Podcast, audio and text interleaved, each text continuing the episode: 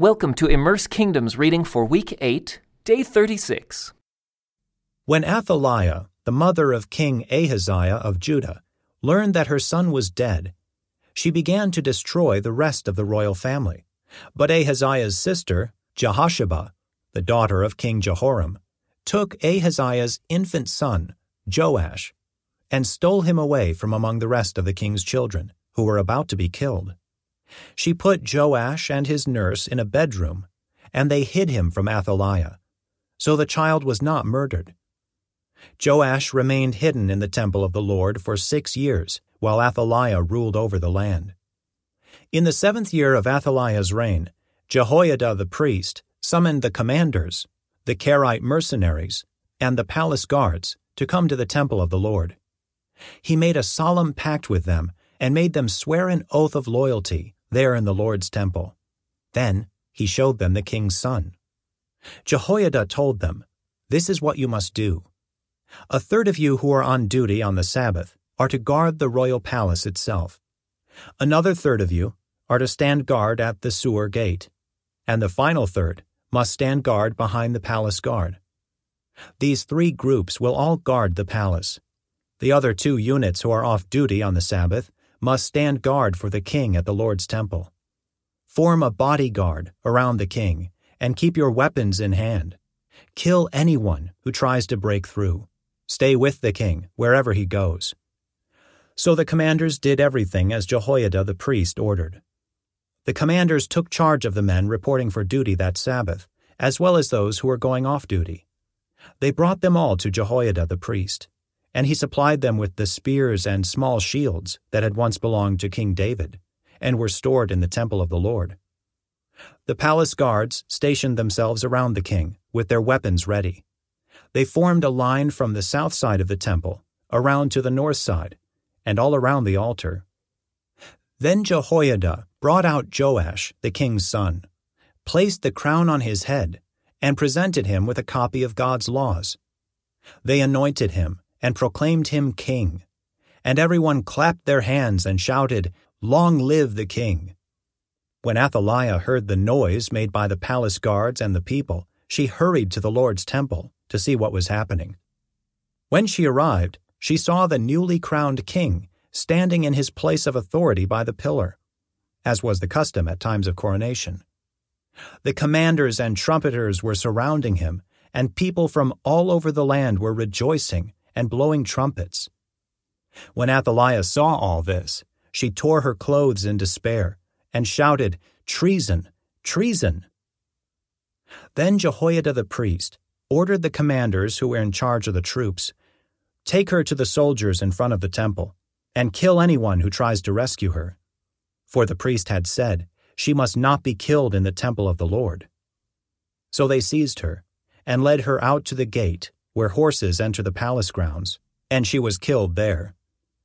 Then Jehoiada made a covenant between the Lord and the king and the people, that they would be the Lord's people. He also made a covenant between the king and the people. And all the people of the land went over to the temple of Baal and tore it down. They demolished the altars and smashed the idols to pieces. And they killed Mattan, the priest of Baal, in front of the altars. Jehoiada the priest stationed guards at the temple of the Lord. Then the commanders, the Carite mercenaries, the palace guards, and all the people of the land escorted the king from the temple of the Lord. They went through the gate of the guards and into the palace, and the king took his seat on the royal throne. So all the people of the land rejoiced, and the city was peaceful, because Athaliah had been killed at the king's palace.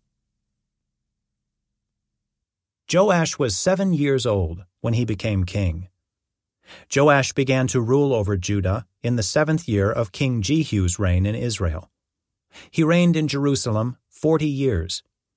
His mother was Zibiah from Beersheba. All his life, Joash did what was pleasing in the Lord's sight, because Jehoiada the priest instructed him. Yet even so, he did not destroy the pagan shrines and the people still offered sacrifices and burned incense there. One day, King Joash said to the priests, Collect all the money brought as a sacred offering to the Lord's temple, whether it is a regular assessment, a payment of vows, or a voluntary gift. Let the priests take some of that money to pay for whatever repairs are needed at the temple. But by the 23rd year of Joash's reign, the priests still had not repaired the temple. So King Joash called for Jehoiada and the other priests and asked them, Why haven't you repaired the temple? Don't use any more money for your own needs. From now on, it must all be spent on temple repairs. So the priests agreed not to accept any more money from the people, and they also agreed to let others take responsibility for repairing the temple. Then Jehoiada the priest bored a hole in the lid of a large chest and set it on the right hand side of the altar at the entrance of the temple of the Lord. The priests guarding the entrance put all of the people's contributions into the chest. Whenever the chest became full, the court secretary and the high priest counted the money that had been brought to the Lord's temple and put it into bags. Then they gave the money to the construction supervisors, who used it to pay the people working on the Lord's temple the carpenters, the builders, the masons, and the stonecutters. They also used the money to buy the timber and the finished stone needed for repairing the Lord's temple, and they paid any other expenses related to the temple's restoration. The money brought to the temple was not used for making silver bowls, lamp snuffers, basins, trumpets, or other articles of gold or silver for the temple of the Lord. It was paid to the workmen, who used it for the temple repairs. No accounting of this money was required from the construction supervisors, because they were honest and trustworthy men. However, the money that was contributed for guilt offerings and sin offerings was not brought into the Lord's temple. It was given to the priests for their own use. About this time, King Hazael of Aram went to war against Gath and captured it. Then he turned to attack Jerusalem. King Joash collected all the sacred objects that Jehoshaphat, Jehoram, and Ahaziah, the previous kings of Judah, had dedicated, along with what he himself had dedicated. He sent them all to Hazael, along with all the gold in the treasuries of the Lord's temple and the royal palace. So Hazael called off his attack on Jerusalem. The rest of the events in Joash's reign and everything he did are recorded in the book of the history of the kings of Judah. Joash's officers plotted against him and assassinated him at Beth Millo on the road to Silla.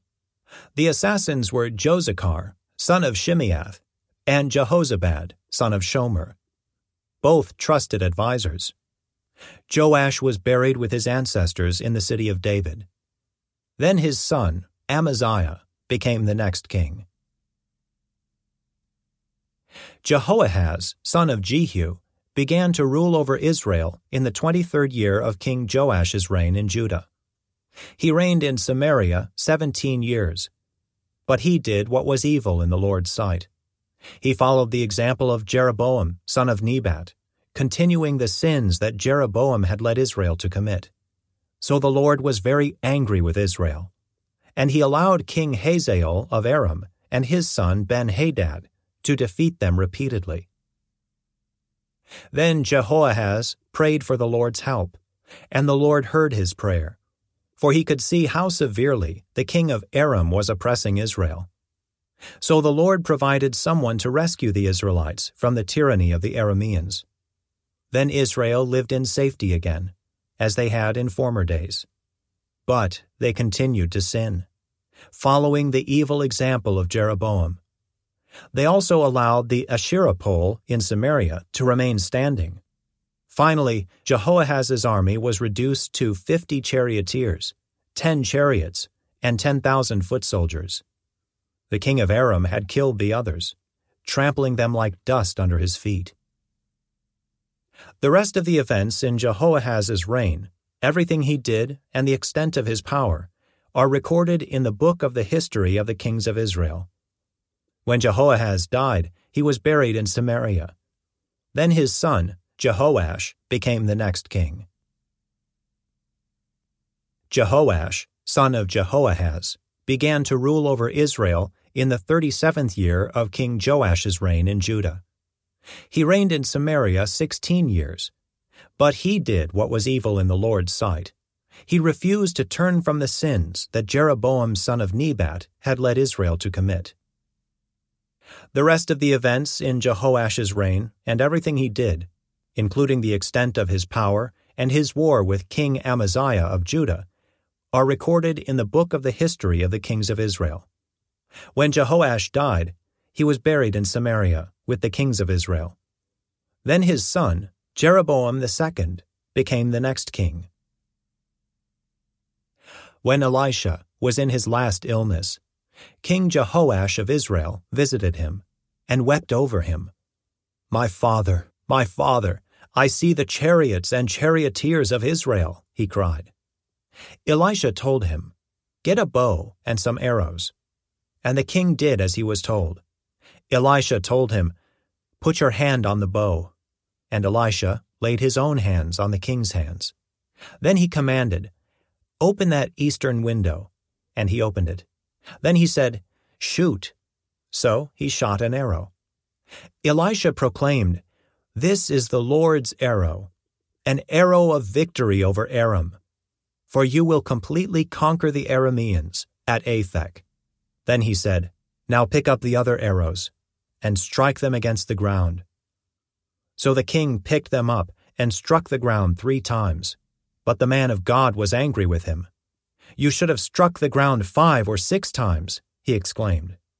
Then you would have beaten Aram until it was entirely destroyed. Now you will be victorious only three times. Then Elisha died and was buried.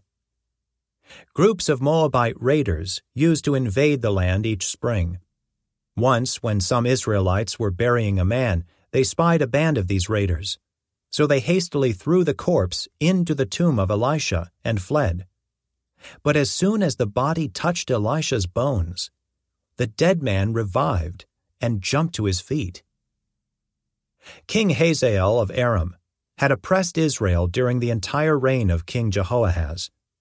But the Lord was gracious and merciful to the people of Israel and they were not totally destroyed. He pitied them because of his covenant with Abraham, Isaac, and Jacob.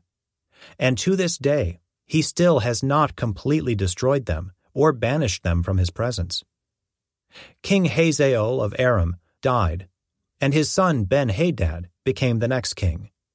Then Jehoash, son of Jehoahaz, recaptured from Ben Hadad, son of Hazael, the towns that had been taken from Jehoash's father, Jehoahaz. Jehoash defeated Ben Hadad on three occasions, and he recovered the Israelite towns.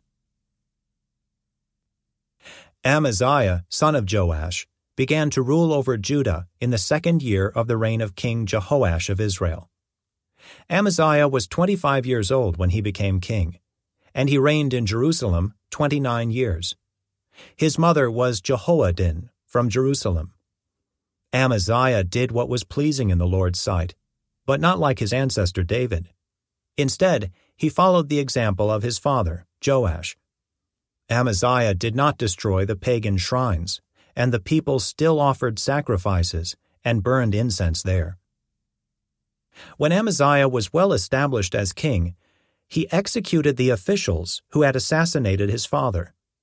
However, he did not kill the children of the assassins for he obeyed the command of the Lord, as written by Moses in the book of the law.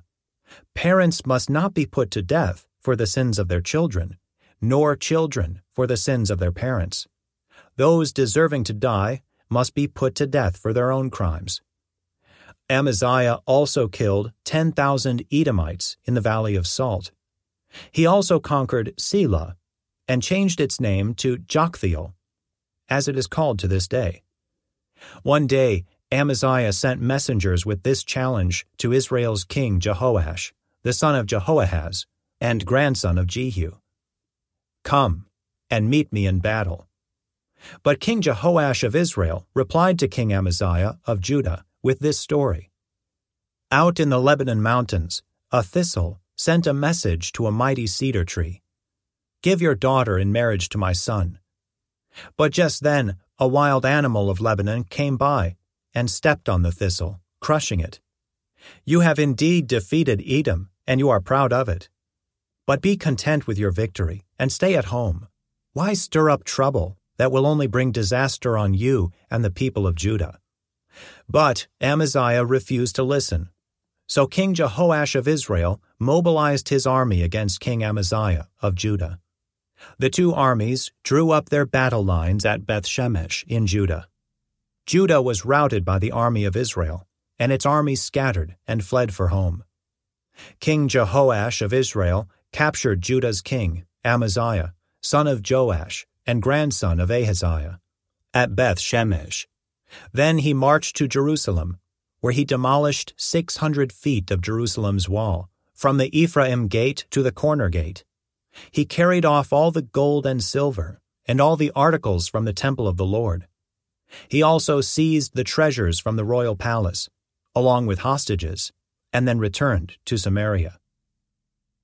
The rest of the events in Jehoash's reign and everything he did, including the extent of his power and his war with King Amaziah of Judah, are recorded in the book of the history of the kings of Israel. When Jehoash died, he was buried in Samaria with the kings of Israel. And his son, Jeroboam II, became the next king. King Amaziah of Judah lived for fifteen years after the death of King Jehoash of Israel. The rest of the events in Amaziah's reign are recorded in the book of the history of the kings of Judah. There was a conspiracy against Amaziah's life in Jerusalem, and he fled to Lachish. But his enemies sent assassins after him, and they killed him there. They brought his body back to Jerusalem on a horse, and he was buried with his ancestors in the city of David. All the people of Judah had crowned Amaziah's 16 year old son Uzziah as king in place of his father Amaziah. After his father's death, Uzziah rebuilt the town of Elath and restored it to Judah. This concludes today's Immerse Reading Experience. Thank you for joining us.